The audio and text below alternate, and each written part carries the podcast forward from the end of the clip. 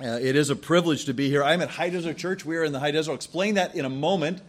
Uh, but I also am blessed to have my wife with me on this trip. My wife, Wendy, had surgery about five weeks ago and said, I am coming no matter what. And so I said, Yes, we love to have her, and she is a gift to me. On the day that we departed Los Angeles, that was about two weeks ago, on that Sunday, we celebrated our 35th anniversary on the plane. So, our 35 years of marriage, we're at 35,000 feet of elevation. And as on that flight, we're talking, and I began to sit on maybe what I could share with you today. Our experience as a couple, as a family, kind of placed into my own heart things that needed to be spoken to me, and I thought I would share some of those to you today. 35 years together is a long time. And in that time, you begin to see how the seasons of life change. Some of you are older than I, some of you are younger, but you have those moments where you have that moment of singleness and you hope to get married, and then you maybe get married, and then you hope to have kids, and then maybe you have kids, and then you finally see the kids leave your house, leave your home, leave your flat, and your life changes forever and it goes so fast. As we say in the, in the States, don't blink or you may miss the journey because time goes so quickly. But in those moments, there are times in your life where God gets a hold of you and draws your attention to something. 26 years ago, my wife Wendy and I were living in the northwestern states of the United States. There, there are super tall trees, there are mountains, place called Oregon. And God was moving us to the dry deserts and brown hills of Southern California. The world we left in Oregon was idyllic. It was wonderful. I was a pastor there, and we had lots of friends. We had a great church. Uh, we had a beautiful home. We had a safe community. We had uh, amazing outdoor recreation areas. There were lakes and there were rivers and mountains to explore. We loved living there. Ten years we lived there. We were pastoring and then God called us to the desert. Like Moses, I wondered if I had sinned, or maybe Wendy had sinned, to have to be taken away from that environment. But we packed up our belongings. We drove the nearly 2,000 kilometers from Oregon down to Southern California. On that journey, we had two young daughters. Our daughter was three, and the other one was one. And as we're traveling down, we began to enjoy that journey with children for that long journey. Within a few years later, we added another daughter, and then finally we added our son. And life was spinning quickly, like a merry-go-round, turning around and around. We were just trying to keep up. And we moved to the desert. We began to learn we did not know desert life. We knew mountain life, we knew beautiful life, but now we're in desert. We had to figure out where to live, where our kids might go to school and be trained, where we would have friendships develop. But more than all of that, Wendy and I longed to build a home that honored God. Spiritually, we wanted our lives to count for something, to make an impact for Christ. That was our driving force. But then on the other side, we were living in California.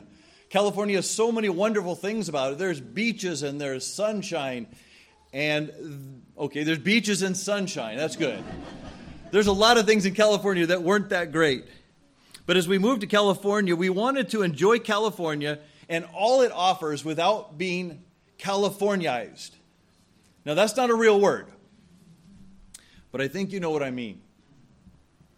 You guys live in Cape Town, and I hope that you enjoy all the positive and life giving elements that come from being in this city. But at the same time, I also hope that you consider how you can live in Cape Town without being Cape Towned by the society and culture and life around you. We all recognize the power of a place, the place where God places us. And so Wendy and I prayed that God would protect us from those influences and simultaneously keep us moving into our culture, not eroding our faith but building up the faith around us. So, 26 years ago, when we drove into the desert, by the way, it was 40 degrees Celsius when we arrived. We were cooking food on the sidewalks. But this was the question in my wife and I's mind, and I want to probe this for you today to think this. How do you build a family that honors God while living in the middle of a broken down world? Because I don't care how amazing Cape Town is, it is still broken down. And the high desert where I live is still broken down. It's a real concern. It's a concern such that even Jesus spoke directly to this in John 17. He said this My prayer is not that you take them out of the world but that you protect them from the evil one. They are not of the world, even as I am not of it. And then I love this sanctify them by the truth. Your word is truth. As you sent me into the world, I have sent them into the world. You see, no matter what stage in your life, wherever you're at, no matter where you live, Jesus Christ is sending you into the world. He is sending you to make an impact for the kingdom. But whether you or your family survives that and thrives in that depends more than just good intentions. Your family's future depends on how you respond to God's word today. I want you to hear that. Your family's future depends on what you do with God's word today. If you have your Bibles, I'd invite you to turn to the book of Deuteronomy. This is a familiar passage. And it's always dangerous to prepare a, pa- a, message where a passage is very familiar to the audience. But this is what God put in my heart to say today. Deuteronomy chapter 6, and let me give you the background to this briefly. Moses has led the people of Israel into this place called Canaan. It's the promised land. And he is standing with the people on the eastern shore of the Jordan, looking out toward Jericho, toward this promised land and he is standing there. He has a final set of teachings he needs to give from God. This Deuteronomy, this second giving of the law, he is now declaring it to these people. Their parents, had, most of them, have died in the wilderness. Now a new generation is about ready to enter this land. This is where they'll raise their families. This is where they will impact the world. But Canaan was corrupt and broken. You see, Moses' question was very similar to the one I asked, and it should be similar to the one you're asking. Because Moses was drawing this question of how do you live in Canaan without becoming a Canaanite? The same question that we have to answer today. We live in a different place and a different time, but that principle is still true. The same challenge. And now, starting in verse 1, I'm going to read God's word. Now, this is the commandment, the statutes and the judgments which the Lord your God has commanded me to teach you, that you might do them in the land where you are going over to possess it, so that you and your son and your grandson might fear the Lord your God, to keep all his statutes and his commandments, which I command you all the days of your life, and that your days may be prolonged. O Israel, you should listen and be careful to do it, that it may be well with you and that you may multiply greatly, just as the Lord, the God of your fathers, has promised you, in a land flowing with milk and honey. I'm just going to quickly cover this before we dig into more the middle section of this chapter. But right there, you see, Moses is saying there is a commandment. It's a, a commandment that God told him to speak, and it's singular there, right? This is the commandment. And it seems what he's saying is there is a singular commandment that's made up of statutes and judgments linked together, that these would be things that would cause the people to thrive, that would cause them to enter the new land and make the most of that experience. It was not meant to be a burden. Most of the time, we have laws and we have rules and we think they are burdensome. And God said, No, I'm giving you these laws, these commandments, these statutes as a life giving aspect of who you are and it also was a strategy to know and love God. Earlier, Jesus said, Sanctify them by the truth. Moses says, I'm teaching you these commands. It's the same concept. God is giving His word to you and I so that when you live in a broke down world, that you could live there with integrity and purpose and passion, knowing and obeying and submitting to God's word. That is how it's going to happen. Knowing, obeying, and then submitting to God's word. When you do those things, Canaan does not creep into your heart. Cape Town does not take over your thoughts and your passions. The high desert doesn't rule our home. But it does require action. So if you want a life that honors God, I have three kind of points we're covering if you're taking notes. First is that God's word must first be internalized. That's an I word. I'm going to have three I's because I'm a pastor. We all energy. God's word must be internalized by you, taken inside. God's word must be internalized. Deuteronomy chapter 6. I'm going to jump into verse 4, perhaps one of the most famous verses in all the Bible. Hear, O Israel, the Lord is our God, the Lord is one. And you shall love the Lord your God with all your heart and with all your soul and with all your might. And these words which I'm commanding you today shall be on your heart. This is what is known as the great Shema, that Hebrew word for hear. Hear, O Israel, Shema. It comes as a way of saying this is something you have to pay attention to. And notice here it says, The Lord is our God, the Lord is one. This verse means that Yahweh is totally unique. He is alone God and he is singular. He is one. He is three in one, but he is one God. And this God reaches out to you and me for one primary purpose, and that is that we might love him back. That is what he longs for us. When you get a list of commands, you would not expect perhaps this to be the first thing that's mentioned.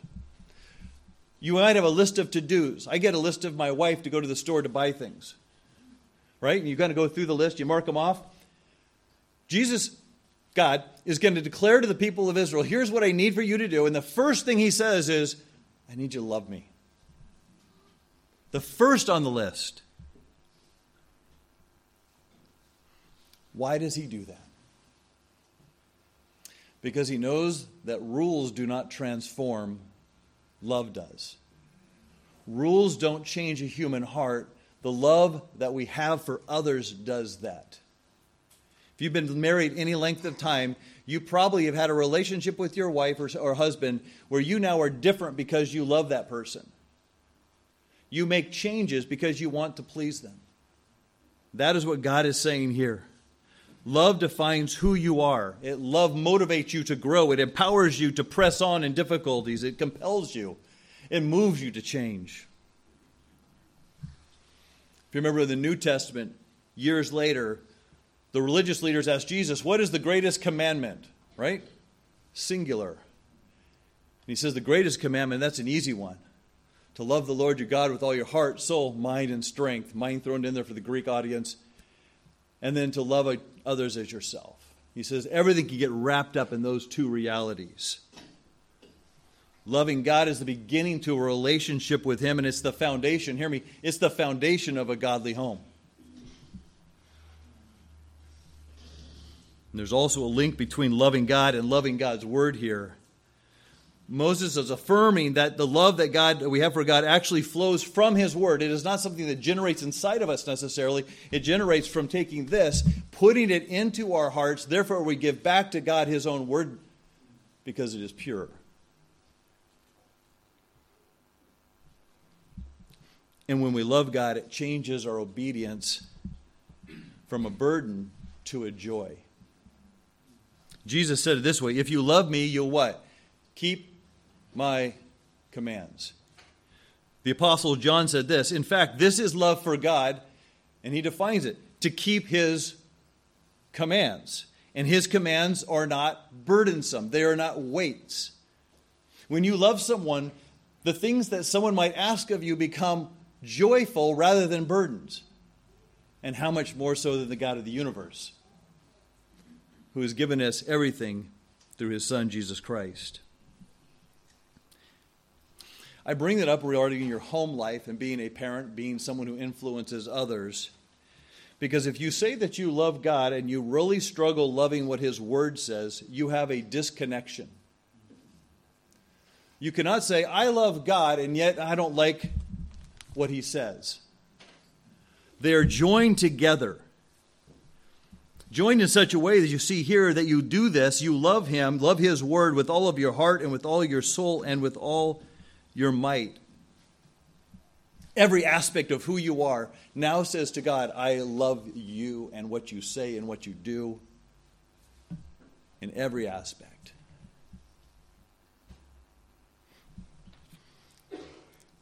Every person in this room, this is true about. That's single you, that's married you, that's mom you, that's dad you, that's grandma you, that's child you. Everyone in this room has to get this one first to love God with all your heart. And if you're a parent and you want a home, I love the fact you got a parenting class coming up. What a great timing. Um, if you want to have a home that honors God, you first and foremost have to love God yourself. You cannot give away to your children what you do not possess. That kind of love creates a foundation for your family that will carry on. But I internalize it, has to go to you first before you can ever share that. Number two, and this is where we'll spend most of our time this morning together. God's word must be impressed on your kids. It must be impressed on your kids. Verses 7 through 9 say this You shall teach them those commands, the commandment he mentioned earlier in verse 1 and 2. You shall teach them diligently to your sons and speak of them when you sit in your house, when you walk on the road, when you lie down, and when you get up. You shall, you shall also tie them as symbols on your hand and bind them on your forehead. You shall write them on the doorposts of your house and on your gates. Moses had watched an entire generation struggle with their relationship with Yahweh. He knew that faith, the love of God, does not transfer automatically from one generation to the next. It is not just because you have a child that they're going to feel and love and feel trained with God the same way you do. It's our job as parents to impress God's word onto the hearts of our children. That phrase in my I'm using the New American Standard. I know we all have kind of different versions, but that phrase teach them diligently carries the idea of repetition, something that happens over and over again. In fact, in the Hebrew language, it literally means to sharpen or to etch, like cutting. One prophet named, I mean, one, uh, one uh, writer said this. He says, The image is that of an engraver on a monument who takes a hammer and a chisel in their hand and with painstaking care etches the text into the face of a solid slab of granite. The sheer labor of such a task is daunting indeed, but once done, the message is there to stay. That is the idea behind that, that God is challenging you and me to etch His truth into the hearts of our children. And if you're older, into the hearts of your grandchildren. Repeating daily the powerful truth of God's word so that your kids begin to grasp for themselves how wide and how long and how high is the love of Christ. Do you have that chisel? And are you doing that in your home? This makes sense to me just on a practical level. I think God is highly practical. Because when my kids were little, my kids now, I didn't even explain it. My kids are 29, 27, 20. Do you forget the ages of your kids? 29, 27, 24, 23, so 25 and 20. My son's 20. So my kids are all grown, but I remember these days the earliest stage of the development of their life. My kids are reading me more than they're reading anything else because they can't read. But that does not mean they are not reading. My children started reading as soon as they observed my life. They're watching you, they're looking at your life. They're reading what you value.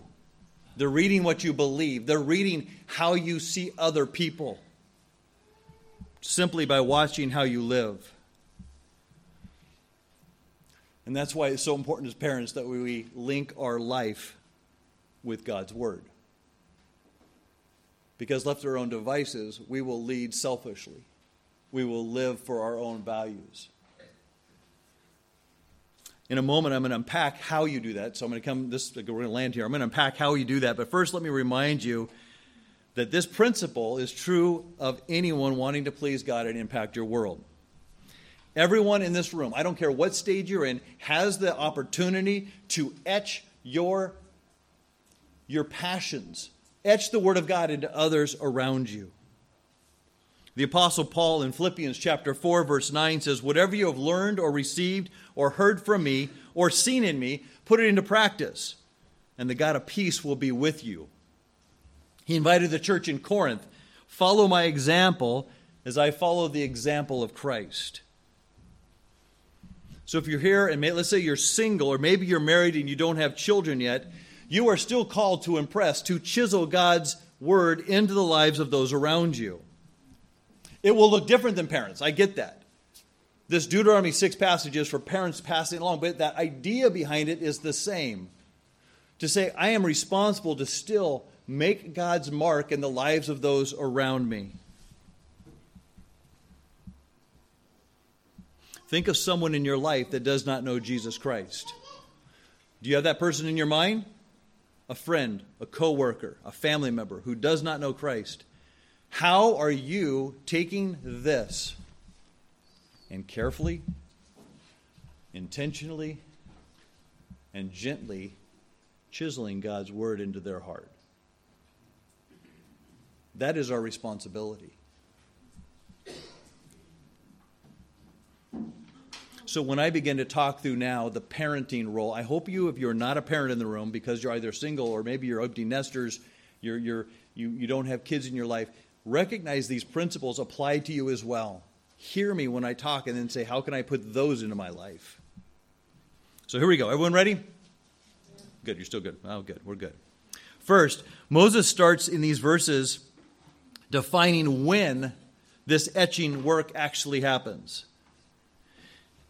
Right there in verse, uh, let us see here. Okay, there it is, verse 7. When you sit at home, you see that there? When you sit at home, think of mealtime.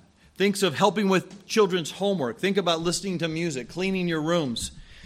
Does anyone here have a chair or a couch in your room at home? Anyone have a chair? Do you have something you sit on at home? You guys don't. Okay, I have two people who have chairs. We need to get help here. Pastor Denver, we're going to work on that. If you have a chair to sit on at home, God is saying you can do this. When you sit at home, take God's word and place it in your kids' hearts. The next line there, when you walk by the way. It implies you teach your kids God's word when you go places together. Maybe it's to the grocery store, maybe it's on a hike, maybe in an outing, a vacation, maybe you're taking your kids to a practice for sports or for music. How many of you walk? Okay, we're getting better. I'm getting a few more hands you walk with your family. When you're walking, when you're doing life, you can now take the truth that is here and begin to sprinkle that into those moments. Moses says it's, it's when you sit in your house and when you walk by the way. And then he says, when you lie down. Do your kids ever go to sleep at night? Some of you think no, they do not. They should go to bed earlier. But if your kids go to bed at night, what do you do before they go to bed? How do you invest that time with them before they put their head on the pillow and say good night to you? Are you filling their mind with God's word and with the truth about who God is and what He is trying to accomplish in their life?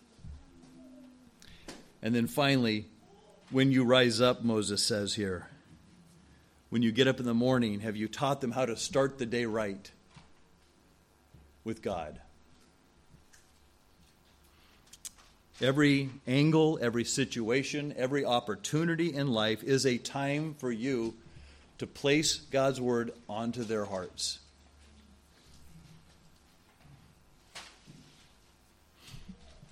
For some of you, you're very busy. And you're saying, uh, Kurt, I have a lot going on. How much more can I bear? I'm doing all these other things.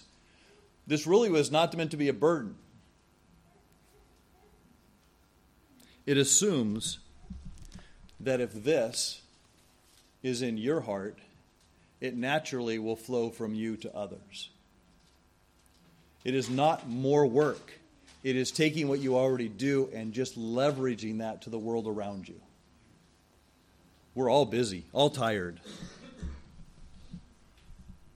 That is when we can do that.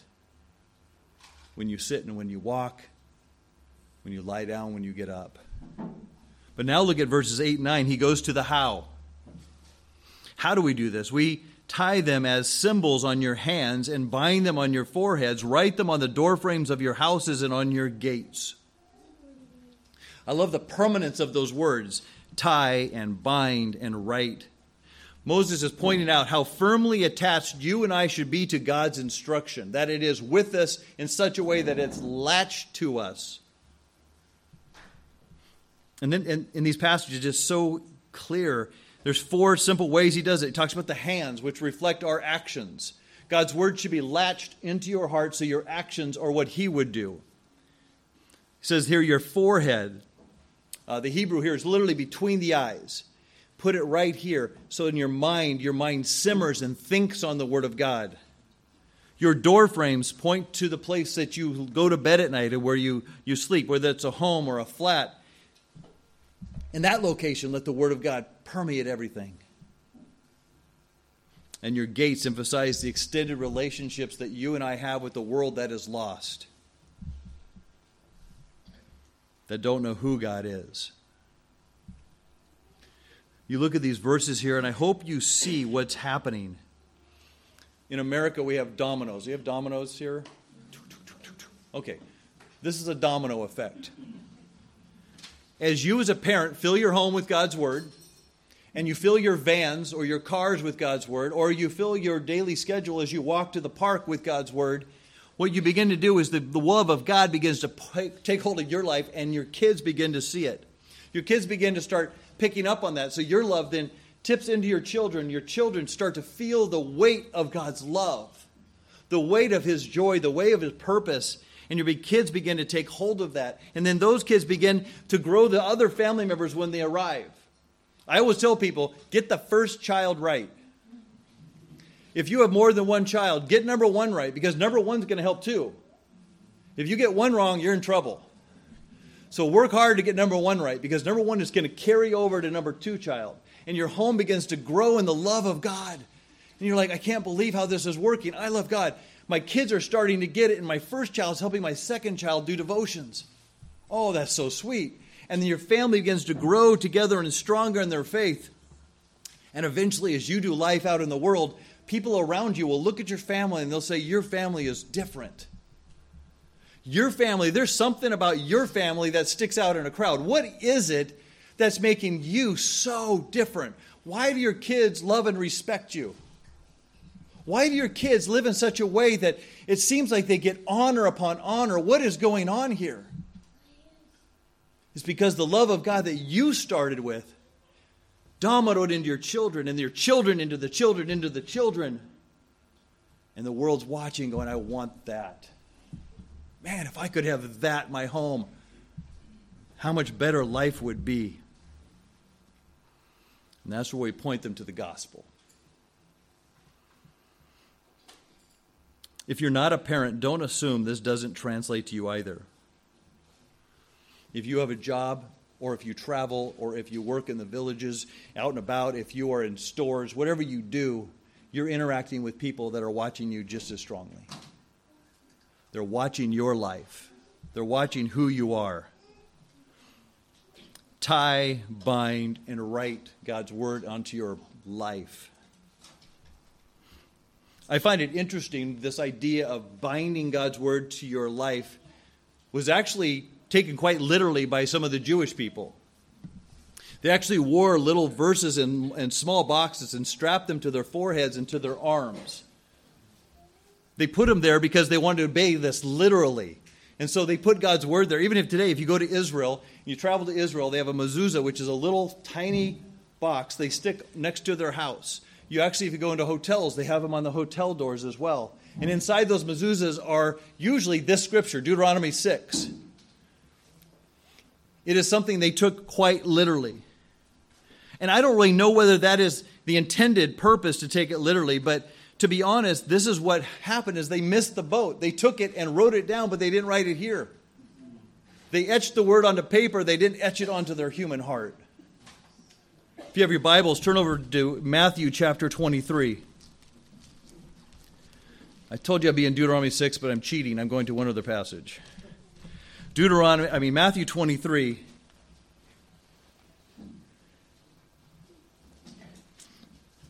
Verses 1 through 7.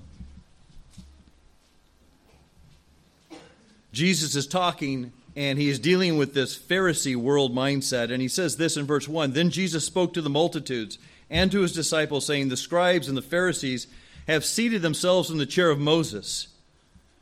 Therefore, all that they tell you, do and observe, but do not do according to their deeds, for they say, for they say things and do not do them.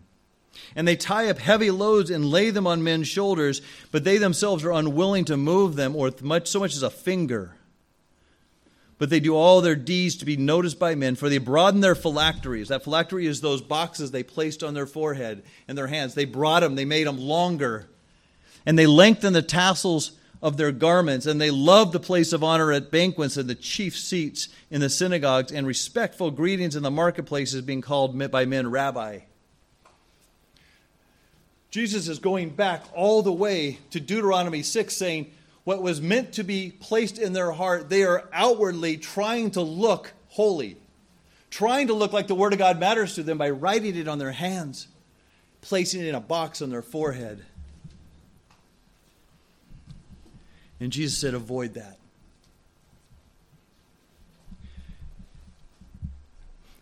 I'm new to South Africa, so this may not, may not be true of you. I think it is. but it's true in America. Lots of families that I encounter try to live externally what never became a reality internally. You and I may not tie boxes, and our friends may not tie boxes of the Bible verses on our hands and our forehead, but you might be trying to look the part of a Christian without submitting your life to God and His Word. Trying to act like Jesus without being filled with the Spirit and being actually like Jesus is one of the most tiring, frustrating, and draining activities you could ever have. Because you are trying to look like something you're not, which you know then that you are a fraud. And yet, when you submit your heart to God, He transforms you from the inside out so that you can do the very things that you want to do. We are not perfect. None of us are. But your family needs you not to tie phylacteries on your head and write scriptures on your arm. Your family needs you to be engraven with the Word of God in your heart.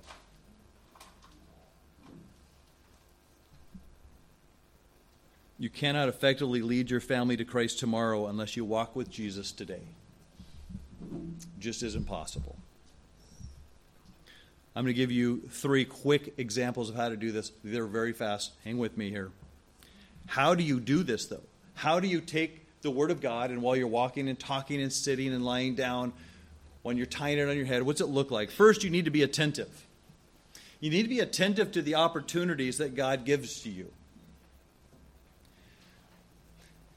So let us say that you're in a store and the clerk gives you 200 Rand too much change and you get this 200 Rand back and you know it's too much, what do you do? No. You go back in, right? You say, hey, I was given too much change. I want to make this right because this is the right thing to do. You give the change back. Step one is great. Is that a moral decision or is that a spiritual decision? You see, you have the opportunity to take that conversation and talk to your children about that and say, kids, why did I go take that back and return that? And your kids might start with saying, because you didn't want to defraud them. Yes, that's true. But I serve God. And it's more than just defrauding them. I am pleasing the universe maker. I am pleasing the one who actually values that person who may get in trouble when their till does not come out even. I am thinking of the others. Love others more than you love yourself. I am dealing with the God of integrity who is going to be the judge of all living and dead. There's an opportunity to take a small thing and leverage that for the glory of God. Be attentive, they're everywhere. Look for them. Number two, be balanced. Be attentive to the opportunities and be balanced. Each of us has to find ways both to be corrective of our children and celebratory of our children. And my opinion is that everyone in every room I've ever talked to is imbalanced. In your life, you are typically either the celebratory parent or the corrective parent. You lean one way or the other. And if you don't know who you are, ask your children, they'll help you.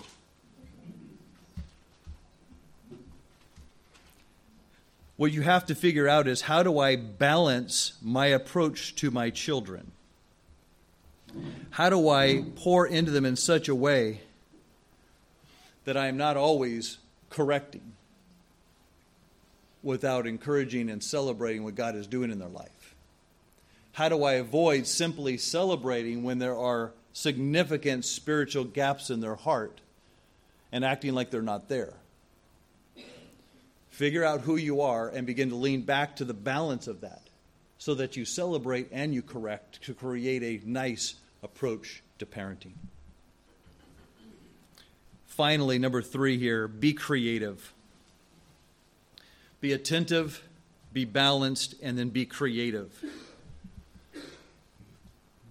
finding new ways to share insights and perspectives and truth from God's Word. I just think this is so important. You and I are created in the image of God. He is the most creative being ever. If you look around the room and look at the faces in this room, the, the, the uniqueness that we have in this room, created by the hand of God. Look at creation around us. He is the most creative. And I think when we come to His Word, this could become stale. There's a professor from Dallas that I used to listen to, and he says, Shame on you if you make the Word of God boring. That is terrible because it's the most life giving word we could have. So, as you're going through life, figure out creative ways, not just lecturing to your kids. They love that. Sit them down and lecture to them. They love that. I'm joking, they hate that.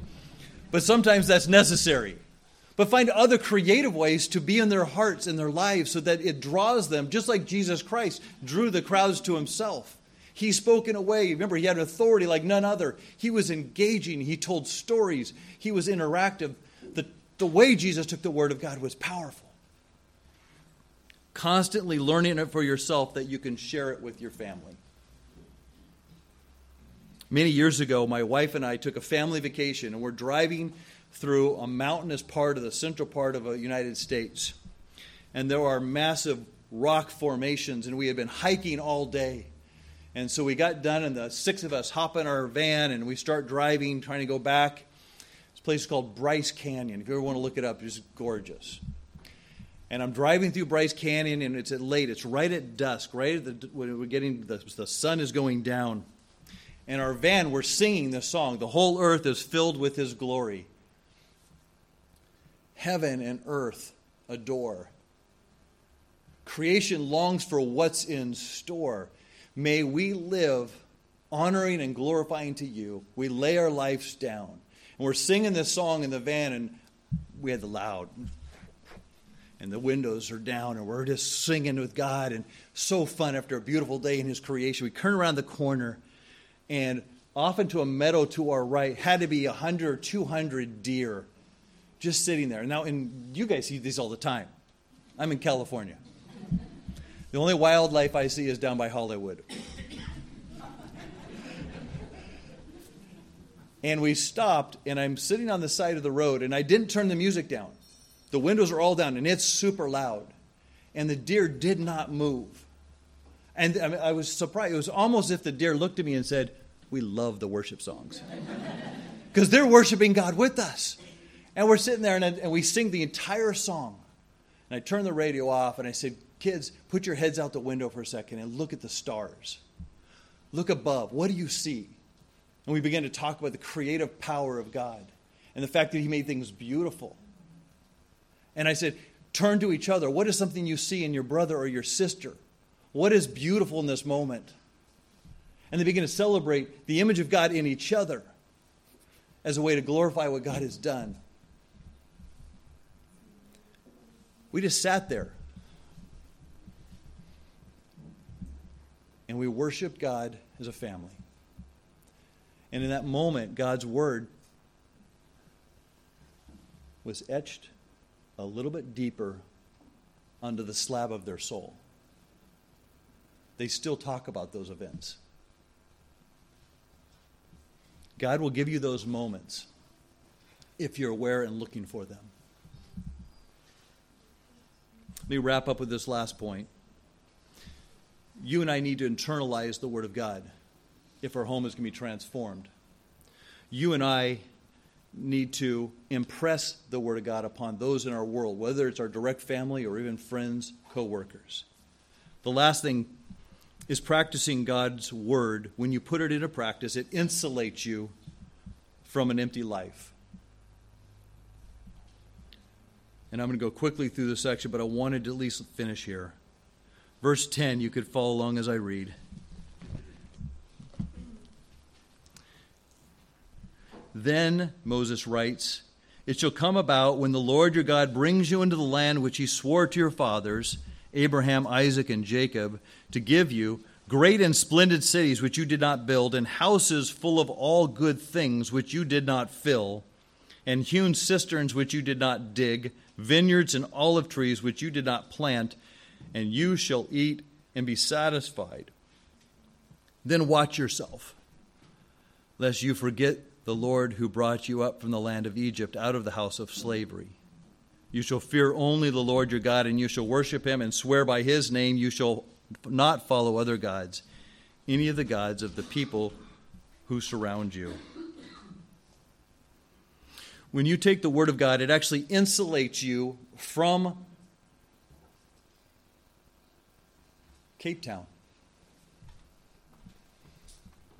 At least the parts of Cape Town that you need to be insulated from. It insulates our family from the high desert and from California. The Word of God is like glue, it sticks to your heart and it causes things to attach to your soul that will protect you. But if you lose focus and fail to keep God's commands, there is a slippery slope ahead of you. And he kind of walks through this, and we're just going to go through this quickly. But you'll see here, he says, Watch out that you will be satisfied. One of the greatest dangers you and I have in life is comfort. Getting comfortable. Whew, I've made it. I have everything that I need. I am happy. Moses would say that is very dangerous because comfort most often leads to apathy. Apathy meaning I don't care what God thinks, I'm comfortable. Apathy, even right here in this word, leads to us forgetting God. Comfort, apathy, apathy leading to forgetting God. Forgetting God then results in disloyalty. You shall not follow other gods or the gods of the people.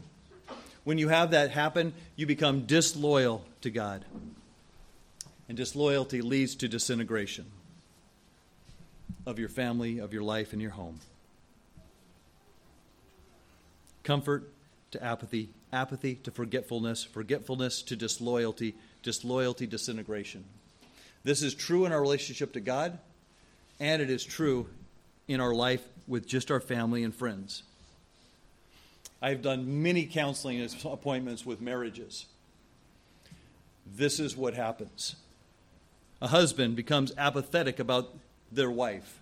He forgets all the reasons he fell in love with his wife at the beginning, and forgetting why he fell in love, he then becomes disloyal to her in an action, and that disloyalty leads to a disintegration of the home.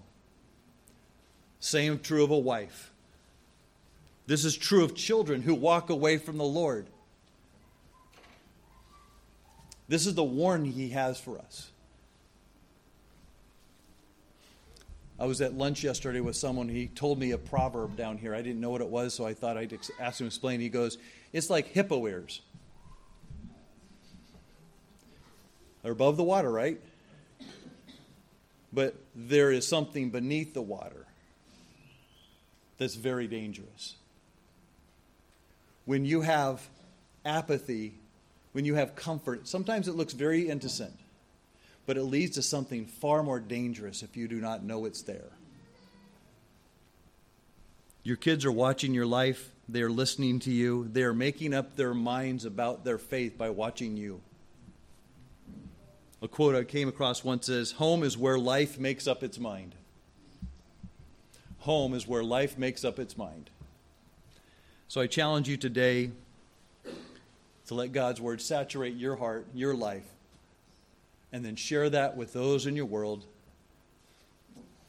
And in doing so, you'll bring glory to God and you will live that good life that God promised to the Israelites and to us. Let's pray. Father God, it is good to be here today. Good to know and to love and to serve you, Lord.